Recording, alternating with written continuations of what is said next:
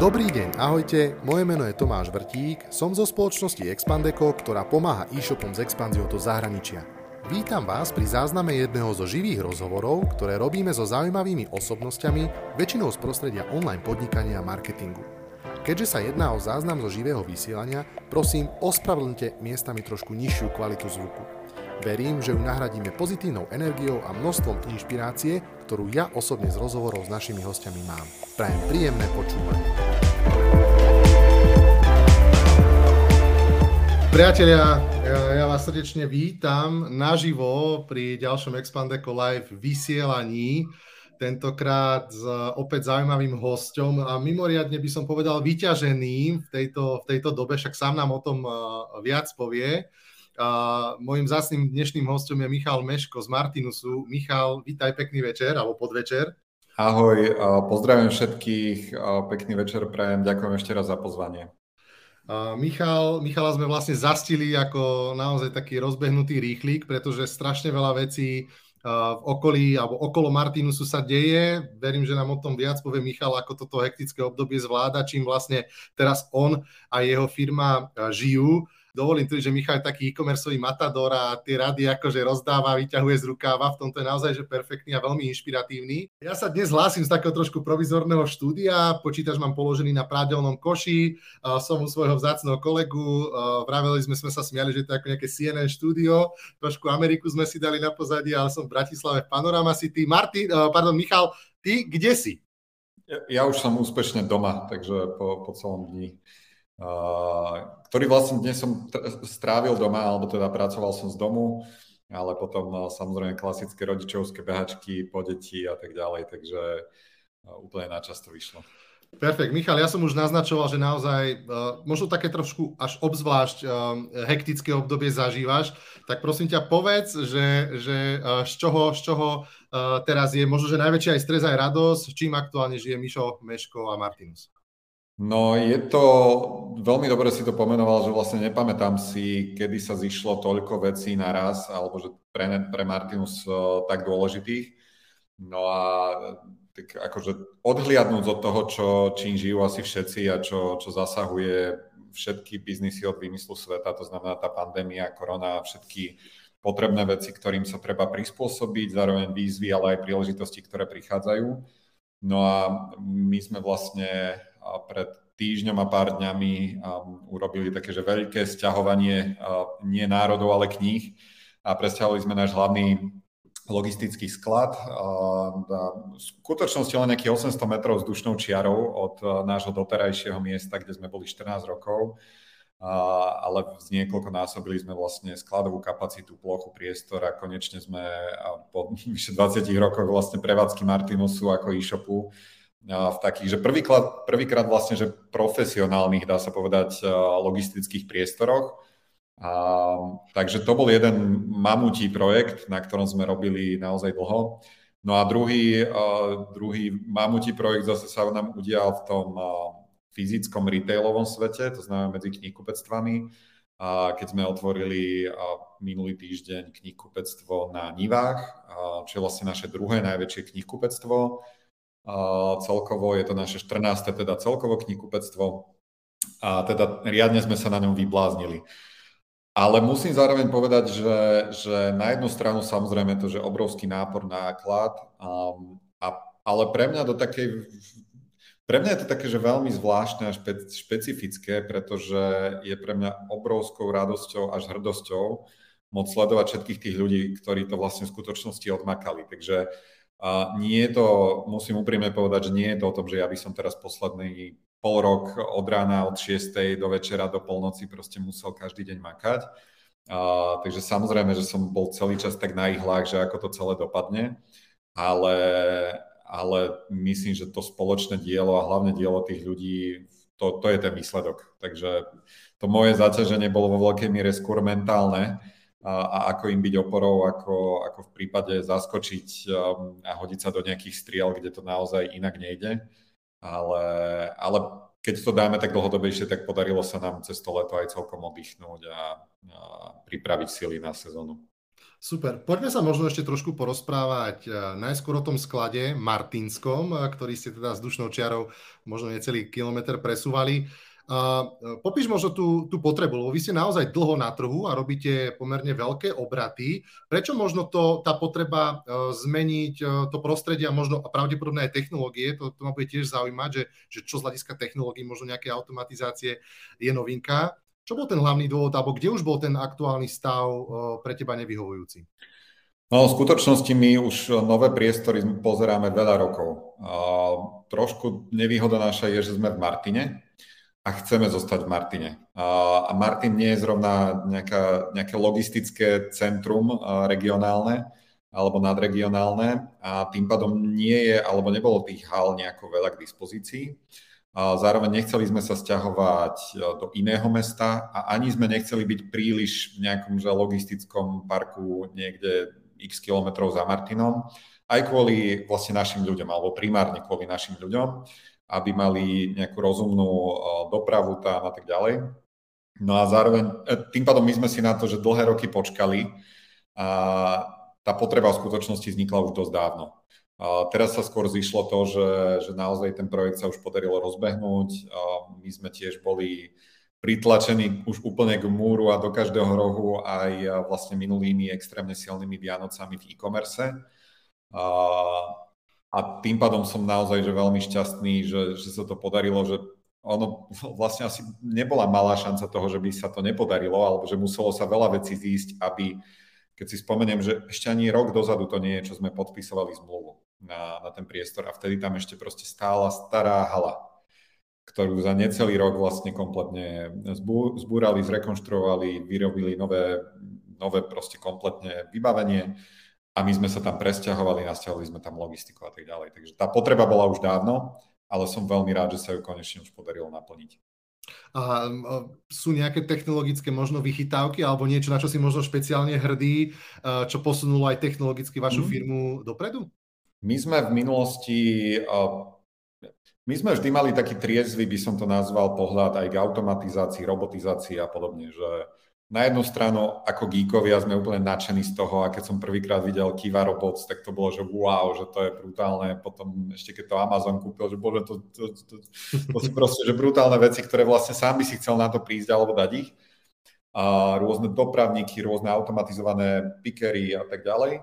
Potom to hodíš do kalkulačky a zistíš, že, e, že vlastne vyzerá to cool, akože reportáž sa dá o tom natočiť pekná, ale vlastne v našom kontexte, konkrétne pri knihách a tak ďalej, to má tieto a tieto nevýhody a že vlastne ti to nedáva zmysel. A, takže jedna z vecí, ktoré sme, kde sme naozaj, som rád, že sme pokročili v automatizácii, ale to sme urobili v skutočnosti už minulý rok počas korony. A sme vlastne zimplementovali jednu automatickú baličku, z ktorej vlastne voláme to pyrohovač, pretože tak akože zliepava dva, dva, dva také polokartóny na seba a knižku tým tak krásne obalí a ochráni, ale vznikne z toho niečo také, čo vyzerá ako taký gigantický pyroch. A, ale ten, ten nám napríklad pomáha práve v tých náporoch, pomáha nám na nejaké menšie objednávky a on myslím, že v nejakom teoretický limit je, že dokáže ti feedovať 15 uh, balíkov za minútu. Že každé 4 sekundy ti dokáže, normálne, že len dáš tam knižku a na opačnej strane ti vyleze olepený balík uh, s adresným štítkom a tak ďalej. Takže toto sme už zaviedli predtým a samozrejme presťahovali sme to aj do tejto haly. Rozšírili sme zároveň niektoré poloautomatické balíčky, napríklad na osobné odbery a tak. No ale tá najväčšia inovácia vlastne, na ktorú ja som naozaj veľmi hrdý, že sa nám tu podarila, tak je oku nie moc viditeľná, alebo nedá sa nejako že na kameru ľahko pekne natočiť, lebo spočíva v optimalizácii procesov na pozadí. To znamená, že prešli sme na plne bezpapierovú logistiku. Dovtedy sme ju využívali len na časti objednávok. Po tou bezpapierovosťou, ak nás počúvajú ľudia, ktorí nie sú úplne v logistike doma, tak si treba predstaviť to, že za bežných okolností veľa e-shopov funguje tak a my sme tak takisto veľmi veľa rokov fungovali je, že keď sú objednávky, tak sa vytlačí kopa faktúr a potom sa rozbehneš po sklade a začneš ich proste vyberať a potom ich zabalíš. A do nejakej veľkosti je to preferovaný spôsob, pretože je jednoduchý, je v princípe bobuzdorný a vie byť aj celkom efektívny do nejakej veľkosti. my sme už začali narážať práve na limity toho, že on v nejakom bode začne byť strašne neefektívny a ako sa zväčšuješ, tak to rastie exponenciálne, že ako je ešte neefektívnejší, pretože tie trasy a toto zaskladňovanie proste je väčšie a tým pádom stráca efektivitu ten človek. Takže prešli sme na bezpapierovú logistiku a, a to znamená, že vlastne pickerom, teda ľuďom, ktorí kompletizujú tie objednávky, vybavujú ich zo skladu, tak sa generujú elektronické, a, teda tie picking listy, ale zásadná vec je, že nie jedna, ale rovno niekoľko desiatok objednávok napríklad naraz. Majú také špeciálne vozíky, PDAčka a tak, ktorých vlastne navigujú po tom sklade a tým pádom ten jeden picker nevybavuje naraz jednu alebo dve objednávky, že si zobral predtým dve faktúry, ale vybavujú ich naraz povedzme 30, 40, 50, podľa, podľa toho, ako je to nastavené. Toto uh, využíva nejaké grafové modely na pozadí, uh, využíva množstvo dát, optimalizácií na to, aby vlastne ten človek nachodil čo najmenej a pritom vybavil čo najviac objednávok. Uh, takže na to som veľmi hrdý, že sme to od dňa jedna dokázali nasadiť uh, do nového skladu. A až na pár hodín nejakých akože vyľaďovačiek niektorých vecí sme, vlastne v sobotu sme sa presťahovali, čo sme plánovali, že do nedele nám bude trvať, takže v nedelu už išiel prvý testovačný batch týchto vecí a v princípe to fungovalo. Uh, testovali sme to nejako v malom ešte aj v skladoch predtým, takže opäť obrovský klobúk dole a aj týmto posielam pozdravy všetkým kolegom, ktorí na to makali, lebo obrovská radosť pozerať na to. Perfektne. Skúsme možno naznačiť ľuďom, v akých číslach sa bavíme možno. Uh, Martinus uh, v číslach, čo sa týka ľudí, možno nejakého obratu očakávaného tento rok alebo nejakej kapacity dennej, možno, že napríklad vo Vianočnej sezóne, že mm. kde sa až dokážete nafúknuť? No, uh, ak začneme tým, že samotná kapacita skladu, tá taká ako keby pasívna, tak kým ten starý sklad alebo staré priestory boli v nejakej rozumnej reálnej kapacite niekde 150 až 180 tisíc kusov tovaru, nafúkovacím kúzelným režimom s kabelkou Hermiony Grangerovej z Harryho Pottera to dokázali kolegovia, nechápem ako nafúknuť na minulé Vianoce na vrchol niekde na 220 až 250 tisíc kusov.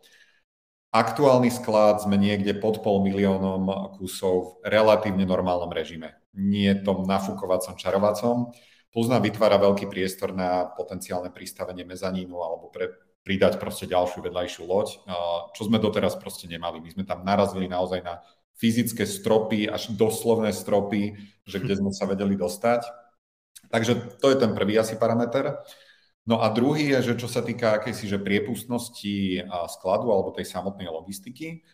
No a tam je až tak trošku, nechcem povedať, že jedno, kde to číslo je dnes, len pre predstavu minulý rok, že myslím, že sme boli na maximum nejakých 12 alebo 13 tisíc zásielok za deň vybavených.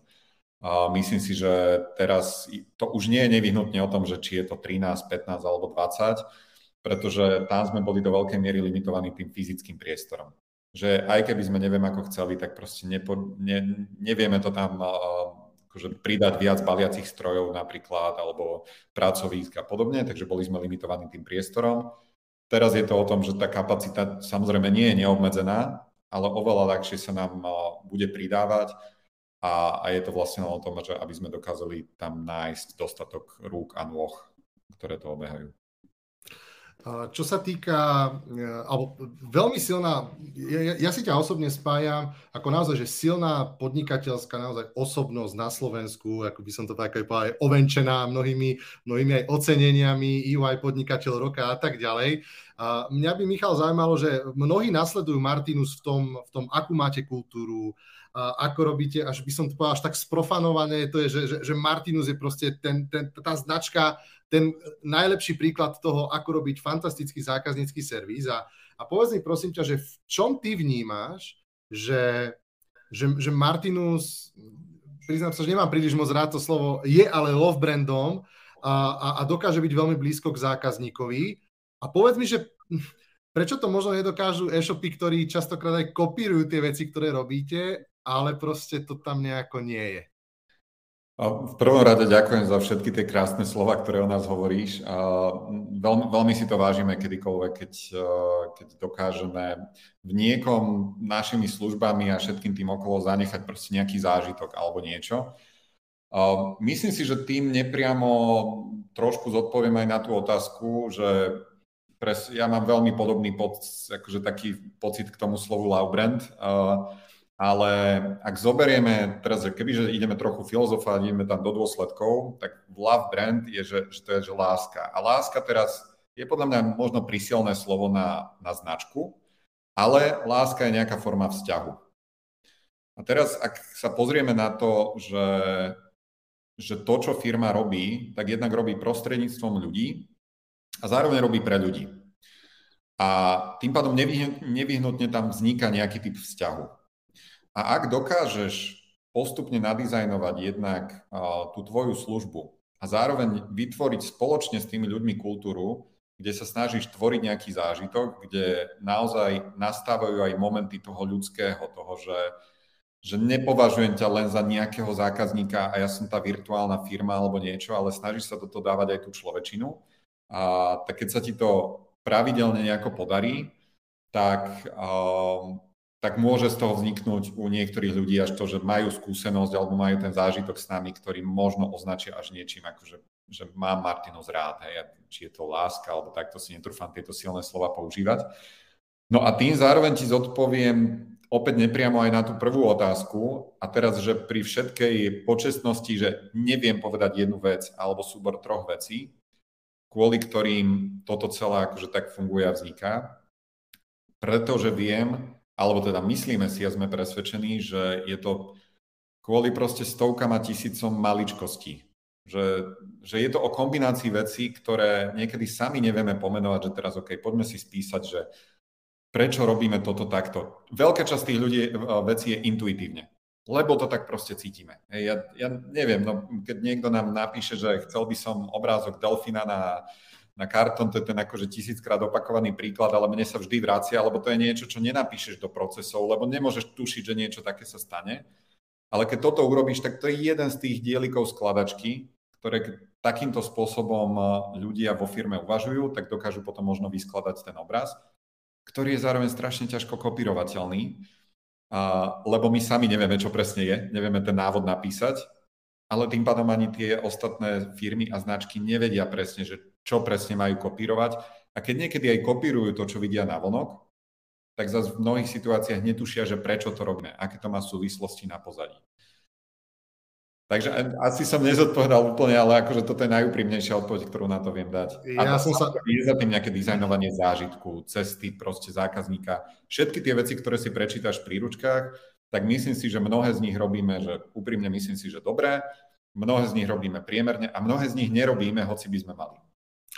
Ja som sa započúval veľmi, ako hltám tie slova, ktoré hovoríš. Ja som bol v Nivách zrovna včera prvýkrát a opäť som mal akože výbornú skúsenosť s kolegyňou, bavili sme sa o Audi, knihách pre deťoch a podobne. Aj, aj, som, aj som si dačo nakoniec kúpil samozrejme, ale čo ti poviem, že ono to je vždy o ľuďoch. A mňa by teda zaujímalo, tí to musia vlastne doručiť.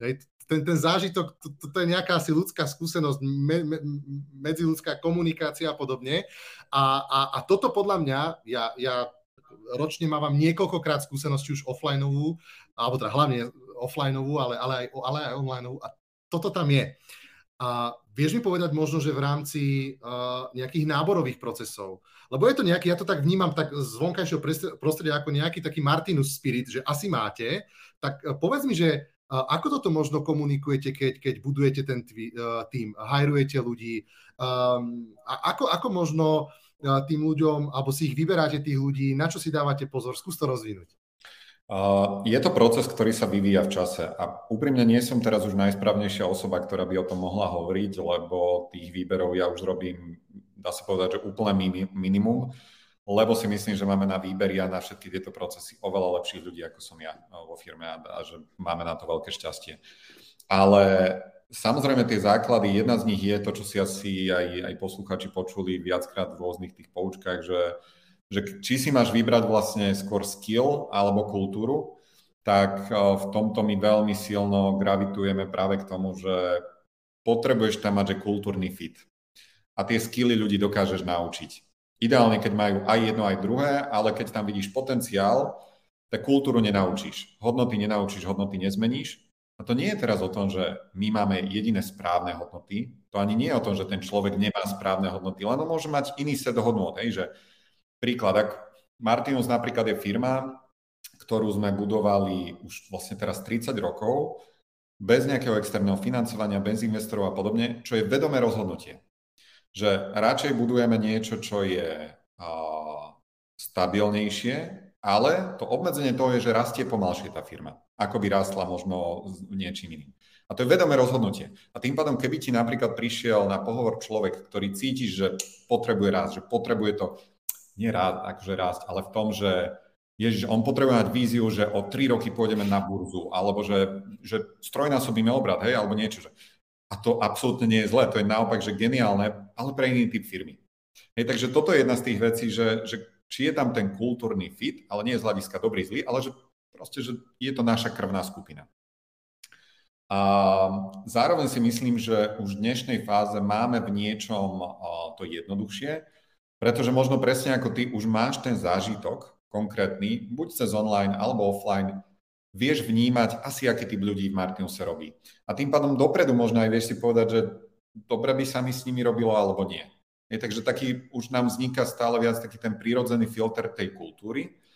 Um, a toto má aj takú, že svoju ťažkú stránku, pretože niekedy ľudia sú z Martinusu až tak, to poviem, že prehajpovaní, mm. že musíme robiť normálne, že vedomý demarketing alebo taký, že reality check, lebo, lebo Martinus nie je dokonalý, zďaleka. Aj keď ten zážitok niekedy človek môže mať naozaj si povedať, že Ježiš, toto je to najlepšie, čo som zažil a ja som šťastný, že to dokážeme v mnohých momentoch urobiť, tak nikdy nevidí ten celý obraz. To, aké je to naozaj robiť v Martinuse, to, aké chyby robíme, ako napriek tomu, že je x veci, o ktorých vieme, že by sme chceli zlepšiť, tak sa nám to roky nedarí.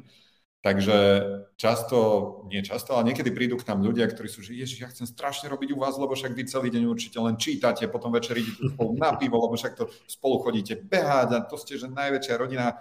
A áno, robíme aj to. Máme takisto na, vo firme a v týme aj ľudí, ktorí sú naozaj oveľa viac ako len kolegovia, sú to naozaj, že priatelia, priateľstva na život už vznikli a aj ľudia, ktorí odišli z Martinusu za niečím iným, tak dodnes proste vlastne ich vnímame istým spôsobom ako väčšinu súčasť tej rodiny. Ale pre Boha nie je to len rúžové. To je, je, je naivné a chyba predpokladať, že, že akákoľvek firma a aj Martinus by bola akokoľvek dokonalá. Koľké firmy si ta, som sa tak zamyslel, že koľké firmy o tom snívajú, a, aby možli, mohli práve krotiť možno v pozitívnych reakciách svojich zákazníkov. A, čo by som možno dal ešte poznámku k Martinusu, že u vás, alebo e, ako, ako vás ja vnímam, je, je, takéto umenie spomaliť. A ty si to teraz perfektne akože povedal, že nehňať sa za niečím. A myslím si, že je to perfektný príklad a prípad e, pre, pre, pre, pre, pre ľudí, podnikateľov, e, ktorí, ktorí sú trošku tak bombardovaní zo všetkých strán tým rastom a, rýchlo a všetko a instantne mať hneď. Uh, um, ako by si to ty možno komentoval? Toto také, že umenie spomaliť. Je to, je to niečo, s čím stále zápasíme je to niečo, čo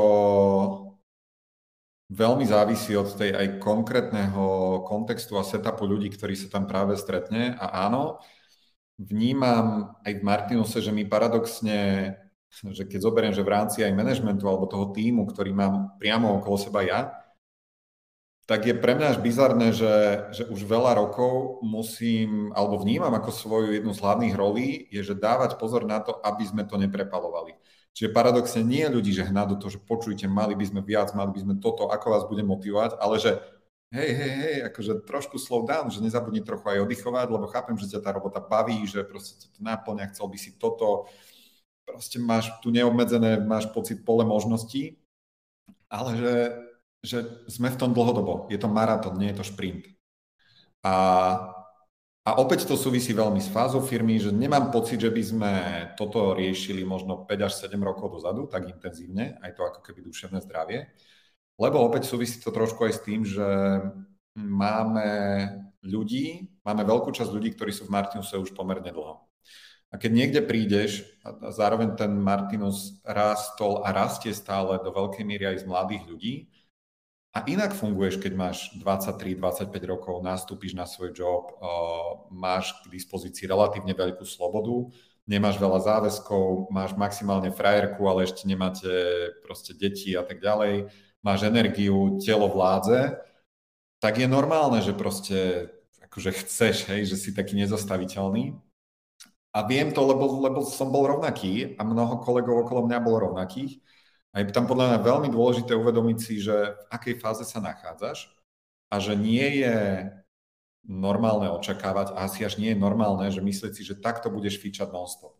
A tým pádom je to jednak o balansovaní toho, že keď ti prichádza nový talent a noví kolegovia do firmy a sú medzi tými mladšími, tak OK, že je dobré na nich, teraz blbo to vyznie, ale že nakladať, alebo nechať im ten priestor, že poďte, však akože fičte, keď vás to baví, tak paráda, ale Takže blendujme to dokopy, hej? že prepájajme to, že, že aj vy potiahnete nás, aj my vás, uh, naučíme sa nejaké veci navzájom, ale pripomínať si, že kedy už je to naozaj že dlhodobé prepalovanie motora.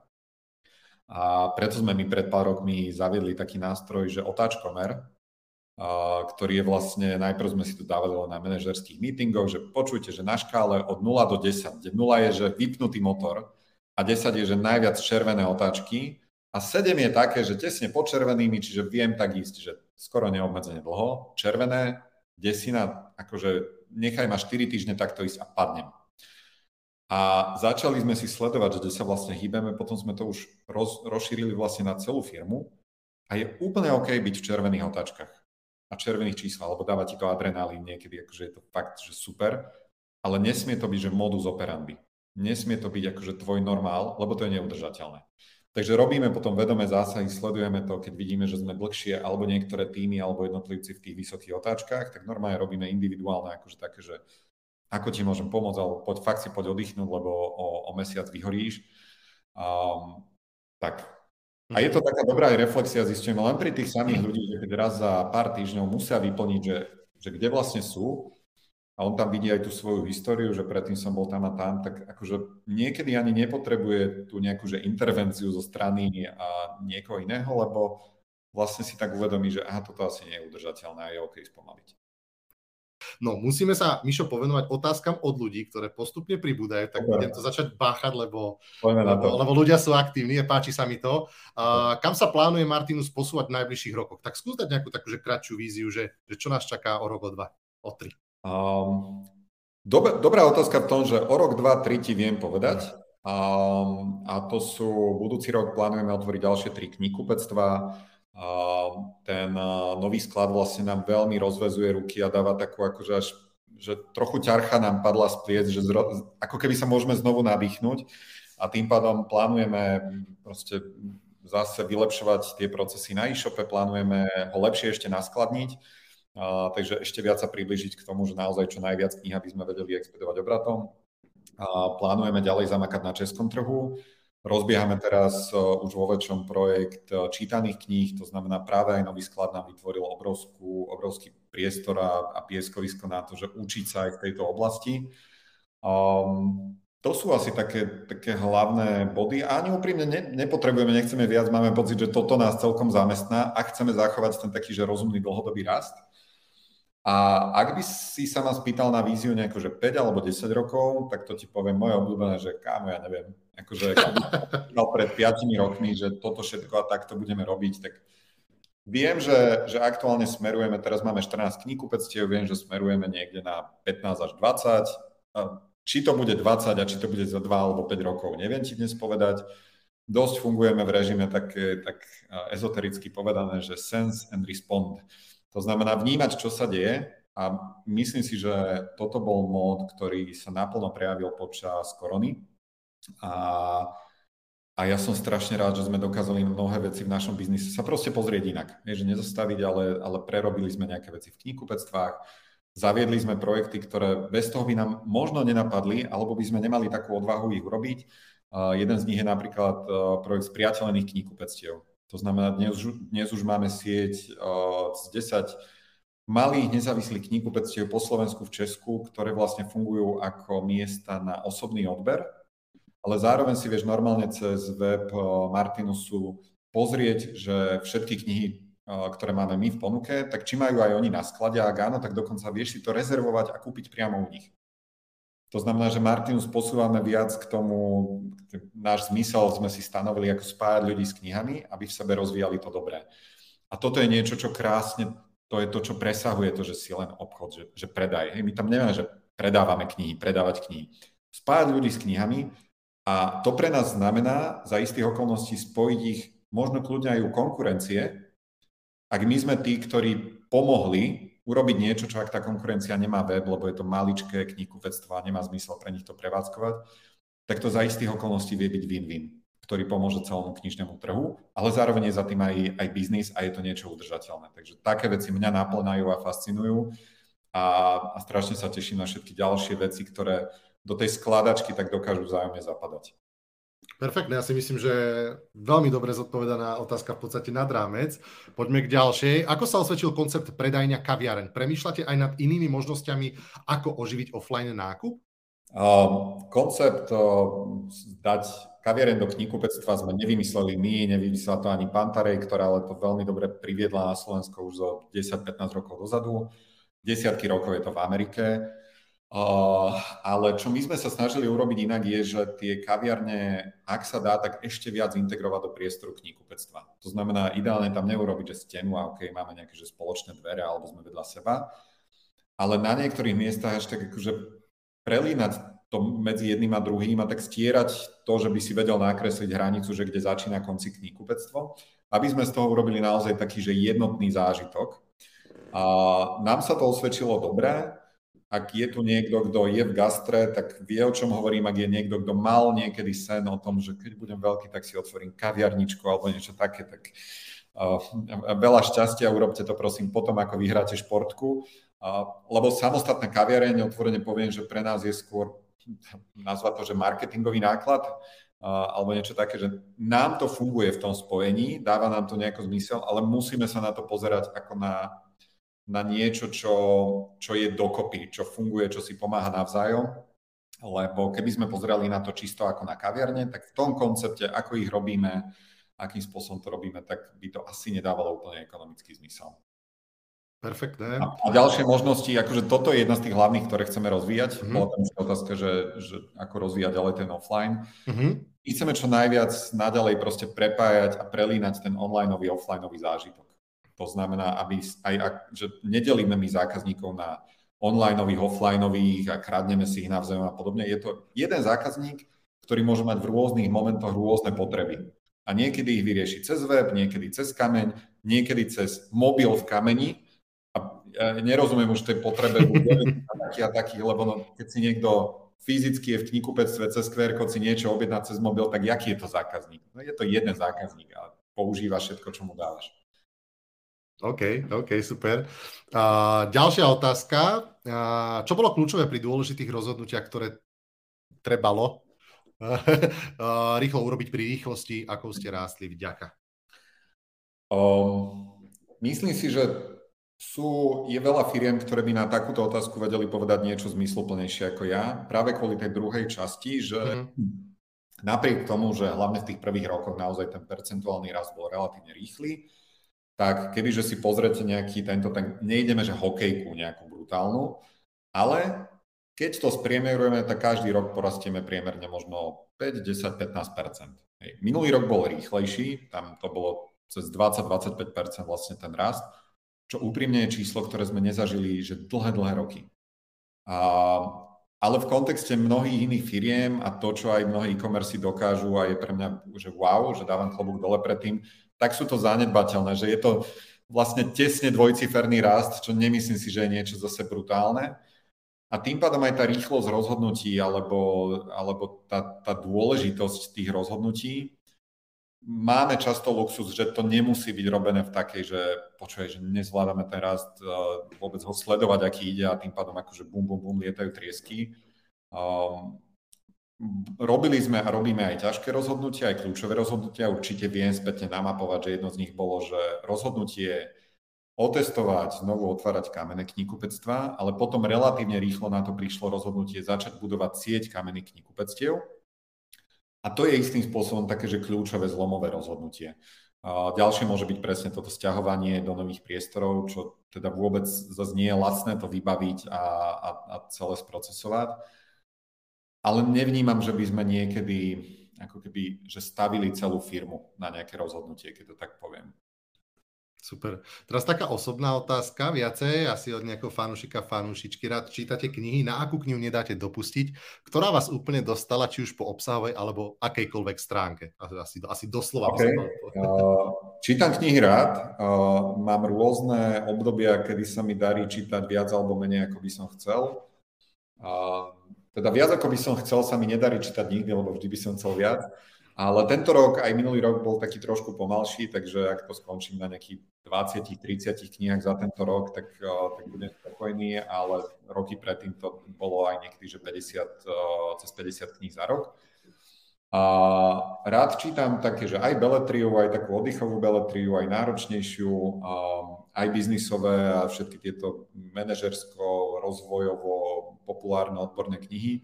Zhruba pol na pol a jedna z kníh, keby som mal spomenúť, tak, ktorá mne manažersky až zmenila život, je Radikálna otvorenosť od Kim Scottovej, ktorá naozaj, jak som ju čítal, a tam už hneď prvá kapitola, prvé strany, bože, bože, však toto som bol ja, že toto, akože úplne tieto chyby som tam robil a, a otvorila mi oči v absolútne kľúčových niektorých veciach o mojom aj že manažerskom, líderskom, ale aj že ľudskom štýle a pomohla mi po mnohých rokoch pomohy, po, pochopiť chyby, ktoré som robil, ale hlavne aj ako sa nebáť ich na budúce robiť lepšie.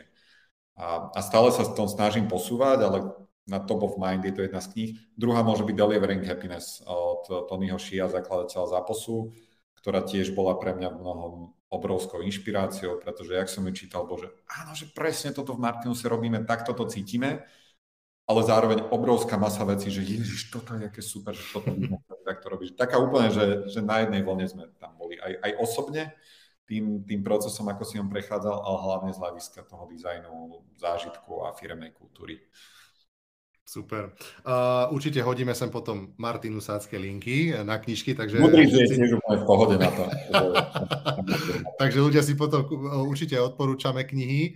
Uh, No a teraz si načal jednu takú dôležitú tému a to je uh, ten nejaký leadership a to, a to práca sám, sám so sebou, ako, ako, ako, ako s lídrom, ako so šéfom. Uh, povedz mi, ja si myslím, že aj to tvoje ego je, je, je v nejakej výške, alebo minimálne možno, že bolo. Um, vybudoval si peknú firmu, úspešnú firmu. Ono to občas človekom zamáva, taký ten trošku úspech, ale mňa by zaujímalo, ako dokáže šéf ako ty a nejakým spôsobom pracovať sám so sebou, byť k sebe úprimný a otvorený a dokázať si priznať chyby. A máš k tomu nejaký možno, že postup, alebo a, ako to prežívaš? Veci, ktoré, ktoré sú ti nekomfortné, kde nemáš pravdu. Ako to máš? Um, ja som pred časom pozval prianie do debaty o imposter syndrome, pretože som sa v mnohých tých veciach našiel. Takže tým by som začal, že uh, mám dlhodobo kouča napríklad, čiže riešim, aj som v minulosti riešil s koučami viaceré veci a je to jedna z vecí, ktoré mi veľmi pomáhajú.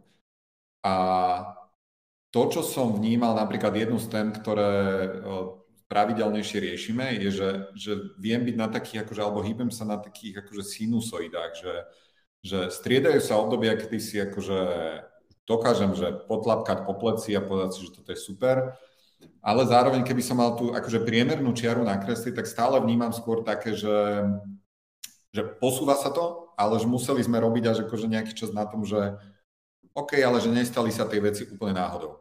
Hej, čiže paradoxne niekedy to bývalo o tom, že, že mentálne sa človek podceňuje a, a skôr sa učím teraz si rozlišovať, čo sú veci, ktoré sa naozaj stali náhodou, ale povedať si, že OK, ale prispeli sme tomu tým, že sme boli na to nejako pripravení. A aj čo sú veci, kde akože vidieť tie svoje možno unikátne talenty, pretože to mi pomáha potom vedieť, do ktorých častí a procesov firmy venovať nejaký čas a ktoré už má oveľa väčší zmysel dávno nechať na kolegov, lebo tam skôr zavadziam, ako keby som niečo pridával. A tá práca so sebou je podľa mňa väčšiná a je to presne o tom, ako si spomínal, že keď dostaneš nejaké ocenenie alebo tak, tak chvíľu rozmýšľaš, že vlastne OK, asi sa aj niečo podarilo a v ten istý moment mi príde, že dobre, ale že zajtra je akože point zero a, a OK, že je to nejaký, že nazvime to taký, že safe S, hej, že, že dá sa povedať, že je to nejaký, že alebo, alebo nejaký badge, nejaký milestone, ktorý si dosiahol a padne dobre, že to je niečo, čo už proste tam budeš mať ale zároveň, a to asi mnohí poznajú, je to tá paradoxne ešte väčšia ťažoba toho, že fú, ale teraz akože nemôžem sklamať, alebo teraz musím, že dokázať, že som toho hodný vlastne. A, a ideš zase na tú takú, že a som toho hodný a, a, a nie sú ľudia, ktorí sú na to akože ešte lepší a je to, je to neustála podľa mňa práca v tom. Ak si sa tam aj pýtal na to, že, že ako spracovám napríklad, keď nemám pravdu alebo tak, tak kolegovia opäť vedia veľmi dobre a veľmi bolestivo, že ja sa strašne rád, e, nepoviem, že hádam, ale mám strašne rád debaty. Strašne rád argumentujem, lebo ma to normálne, že baví a naplňa. A naplňa ma to o to viac, keď mám oproti sebe človeka, ktorý to dokáže podobne robiť. Čo je blbé, že niekedy sa tým pádom stratím v tom, že viac, viac už len e, to robím, lebo si užívam ten proces, ale je to absolútne akože zbytočné, že, že nikam sa neposúvame, je to už len o tom, že, že ťa to baví a naplňa, ale ne, ne, akože ničomu tým nepomáhaš.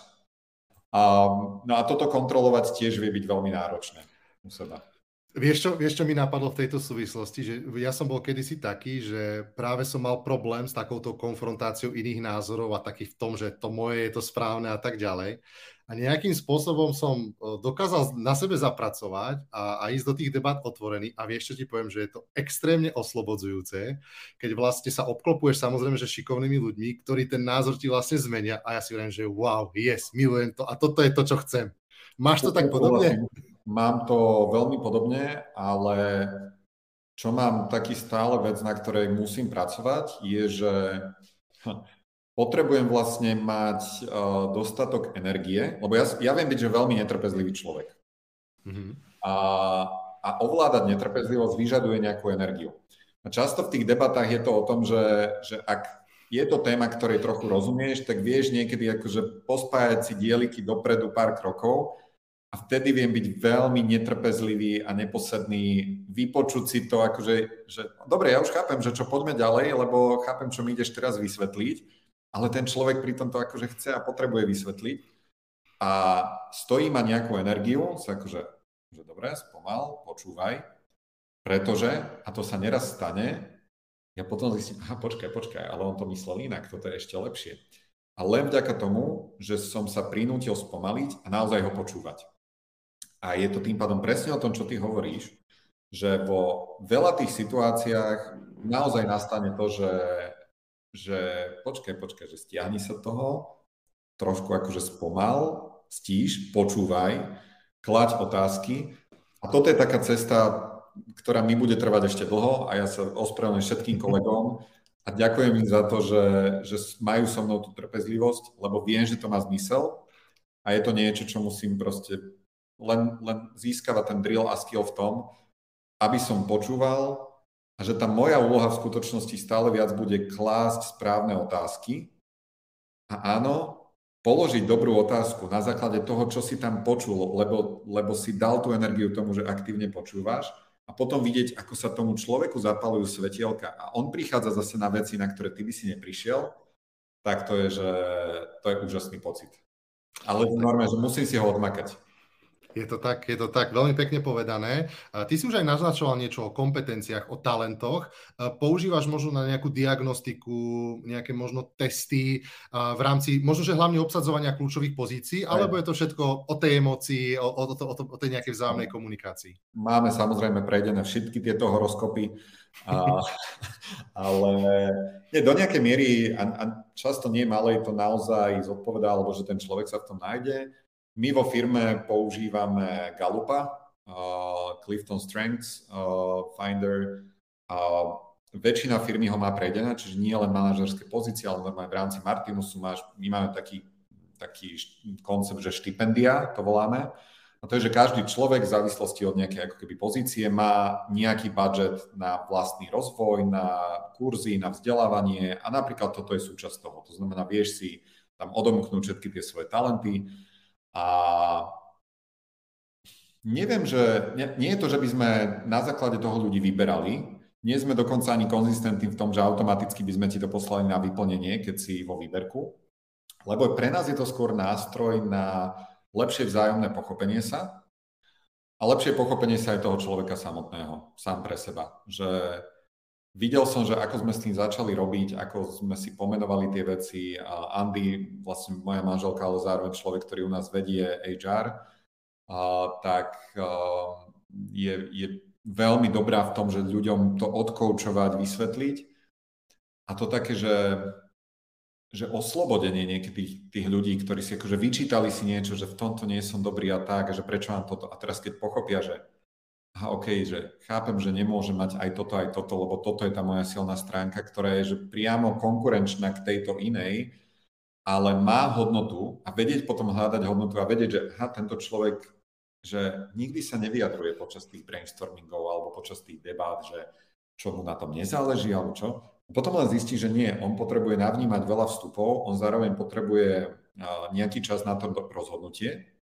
A teraz, keď vieš, že chceš ho tam mať že jemu pomôže dva dní dopredu mu k tomu poslať nejaké podklady, tak zrazu on na tom stretnutí už je, lebo to dokázal vstrebať vopred a ne, nebyť akože potlačený voči tým, ktorí vedia hneď takto ti rozdávať nápady a všetko hlave šrotuje.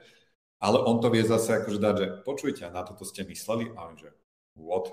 ty vole, že na to by som ja neprišiel ani za týždeň. A tým pádom, že prepájať tieto talenty týmto spôsobom je, je pre mňa kúzelné často.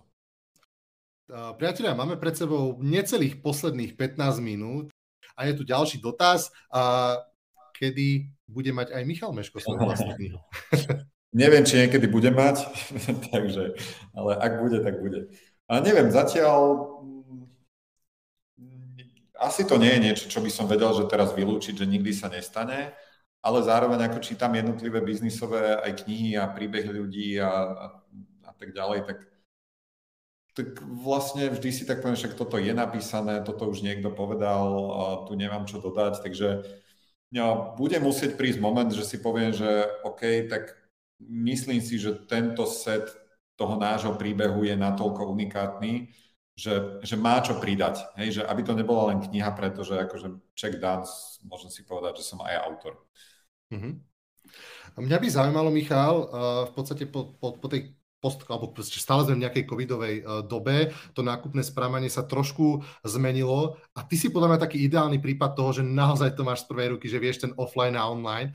Um, aké boli tie trendy za to posledné obdobie a čo očakávate možno, že do toho najbližšieho obdobia?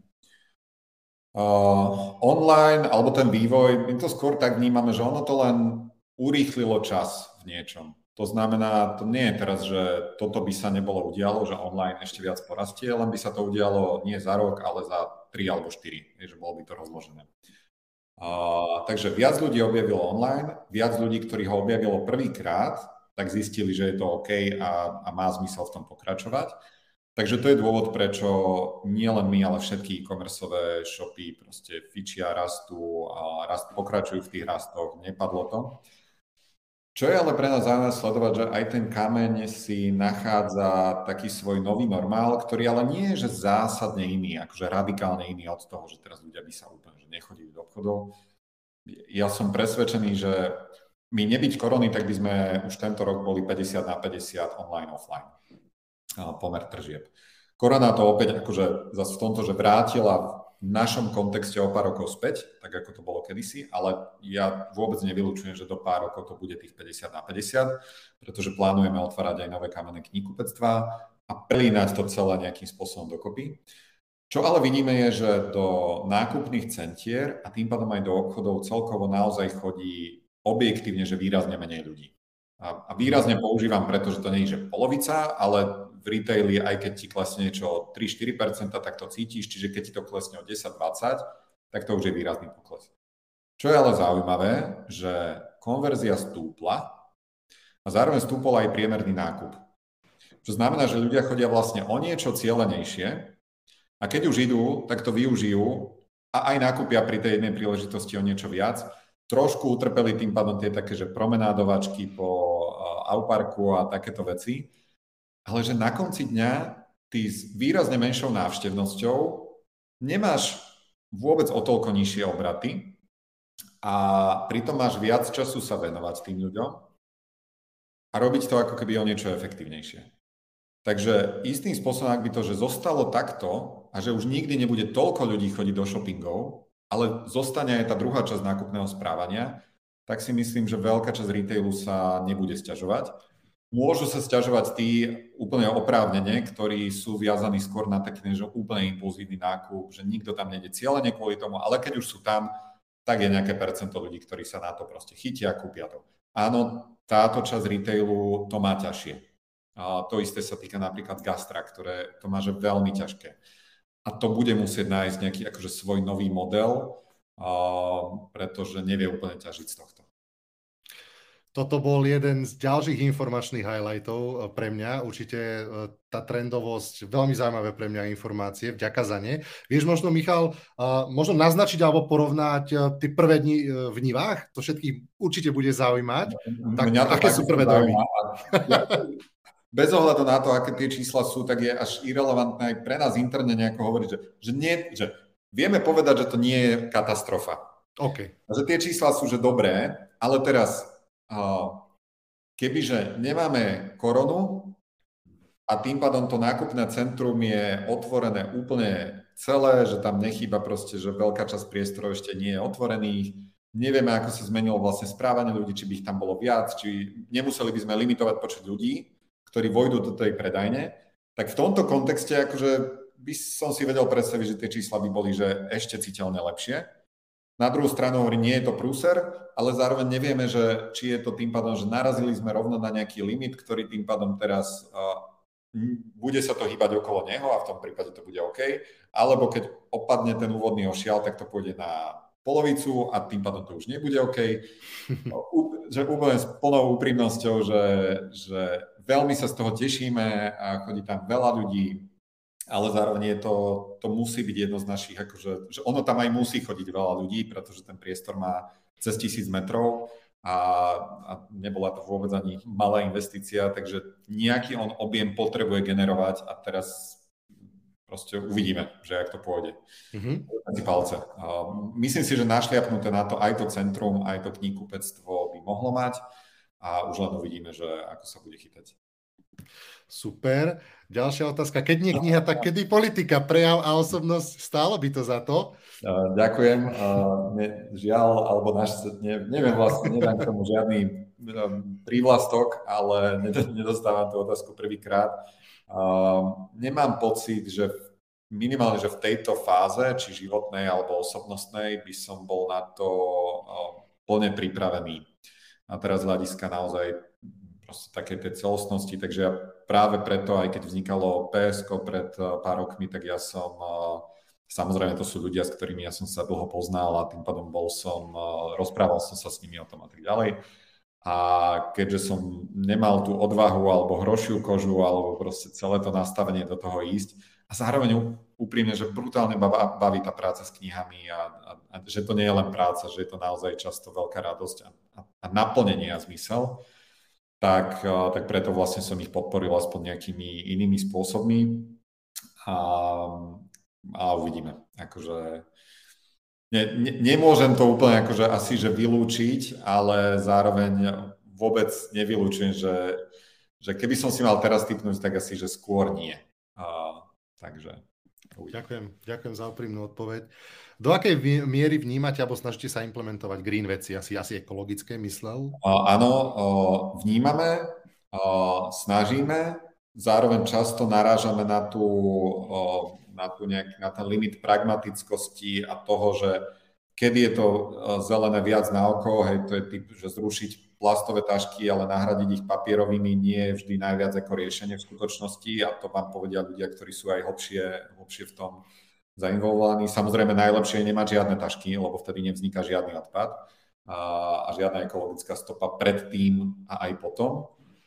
A, no a máme akože iniciatívy v rámci firmy, ktoré voláme Zelený Martinus, máme zmapované mnohé procesy, prechádzame stále viac na čapovanú drogeriu, máme už niekoľko rokov, separujeme a takéto tie veci, ktoré ja, ja považujem za také tie, že istým spôsobom skôr symbolické z hľadiska toho, že individuálneho dopadu jedného človeka alebo jednej firmy, ale za veľmi dôležité z hľadiska toho, že keby sme to všetci tak začali robiť, tak už to nie je symbolický dopad.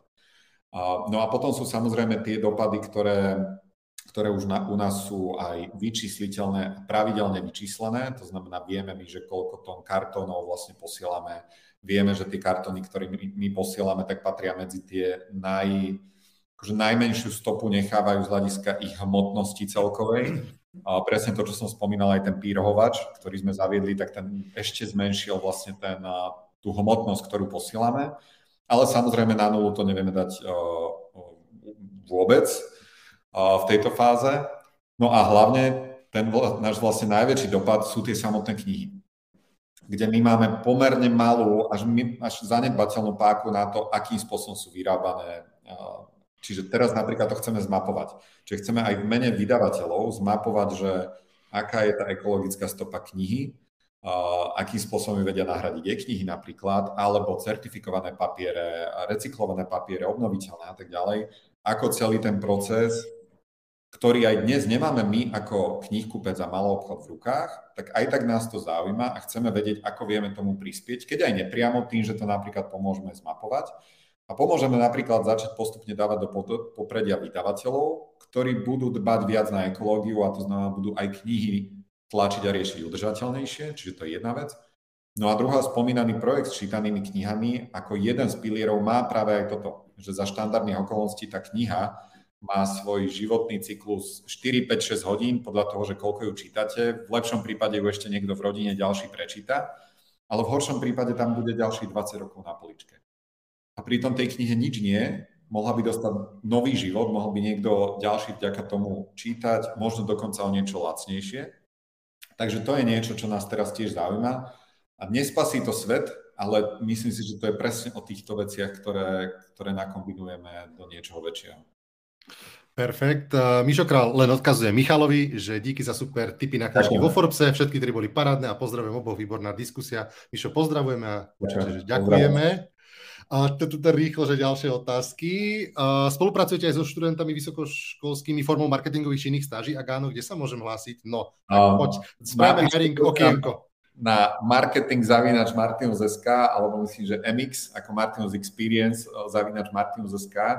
Úprimne stáže vo veľkom nerobíme, pretože ešte stále na to nemáme úplne kapacitu. Hej, čiže nie sme úplne, že, že veľká firma, nie je ani maličká firma, ale pod chvíľou sa dá niečo vymyslieť, takže nechcem vôbec nič slubovať, nemáme na to zavedený úplný proces alebo systém, ale sem tam vidím u nás v kancelárii aj neznáme tváre, ktoré, s ktorými sa veľmi radi spriateľíme, lebo u nás chvíľu stážujú.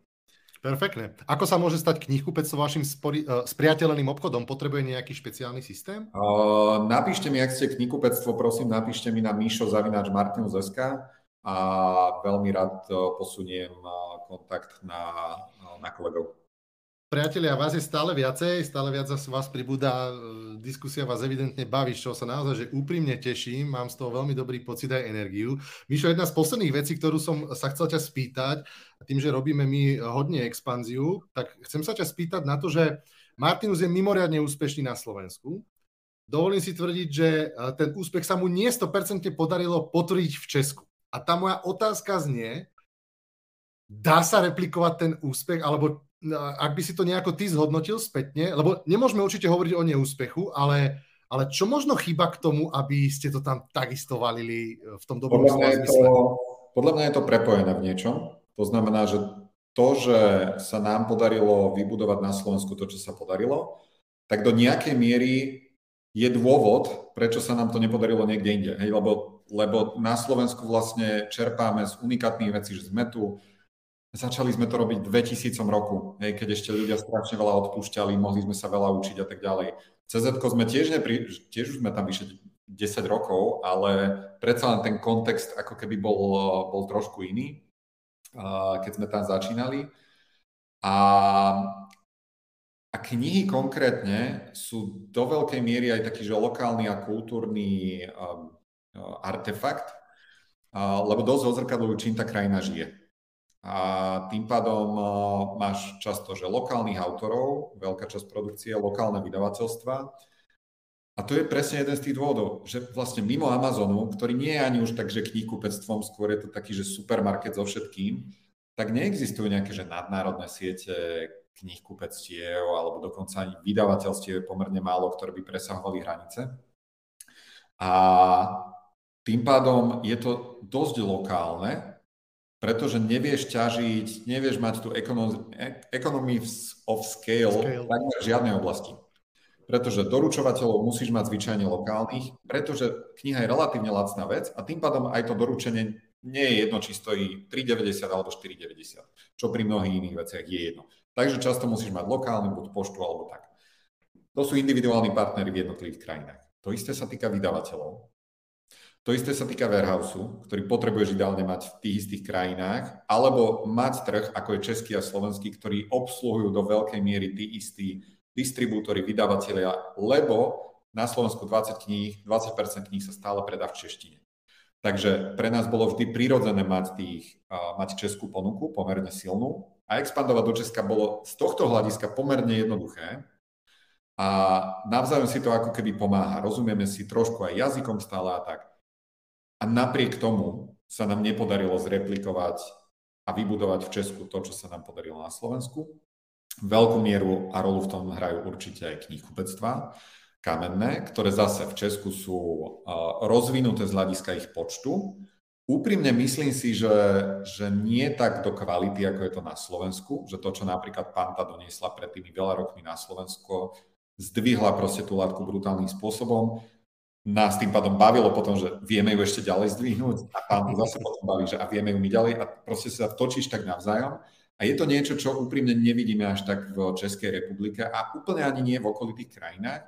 Niekedy sa sami seba pýtame, že či je to tým, že či ten trh to vlastne nechce alebo nepotrebuje, alebo aj by sa mu to páčilo, ale nie je ochotný za to platiť nejaké prémium. Alebo robiť niečo, že áno, chcel by som a keď to je po ruke, tak tam budem nakupovať, ale keď nie, tak lajknem fotku na Instagrame, ale proste pôjdem do toho najbližšieho obchodu, lebo však stále je to tá istá kniha. A tým pádom je to trošku možno aj o mentalite toho konkrétneho ako keby trhu. No a neviem, akože tých dôvodov určite, určite môže byť veľa. Jeden z nich, čo ešte by som tak povedal a čo môže byť relevantné poučenie aj pre ďalších, že myslím si, že my sme tam investovali pomerne veľa peňazí za tie roky do toho trhu. Ale išlo to takým plíživým spôsobom, to povedzme, že každý rok skúsme ešte toto, skúsme ešte toto. Nebolo to o tom, že na začiatku sme si povedali, že túto sumu chceme investovať alebo sme ochotní investovať do trhu a keď to nevíde, tak sa proste zbalíme a stiahneme. A tým pádom ten efekt je možné, že nikdy nedosiahol ten, ten tipping point na to, aby sa to naozaj tak ako keby rozbehlo v tých úvodných fázach, ako by sme si predstavovali. A tým pádom, kým sa to dostalo na relevantné čísla, tak to netrvalo možno rok, dva, ako sme čakali, ale trvalo to, že pomerne veľa rokov. Keby sme niečo teraz mali urobiť inak, tak by sme asi urobili, že povedzme si ten balík, ktorý je možno to, čo sme tam nakoniec minuli za tých 5, 6, 7 rokov. Povedzme si, že toto je tá suma a minime ju za rok alebo za dva. A áno, strategicky sa rozhodníme, či za to postavíme 5 knihkupectiev a urobíme televíznu kampaň, alebo postavíme priamo tam sklad a tak ďalej. Neviem, čo presne by toto bolo, niektoré možno týchto vecí, ale že toto je asi taká, že až strategicko-taktická vec, asi viac strategická ako taktická vec, ktorú sme neprečítali dobre.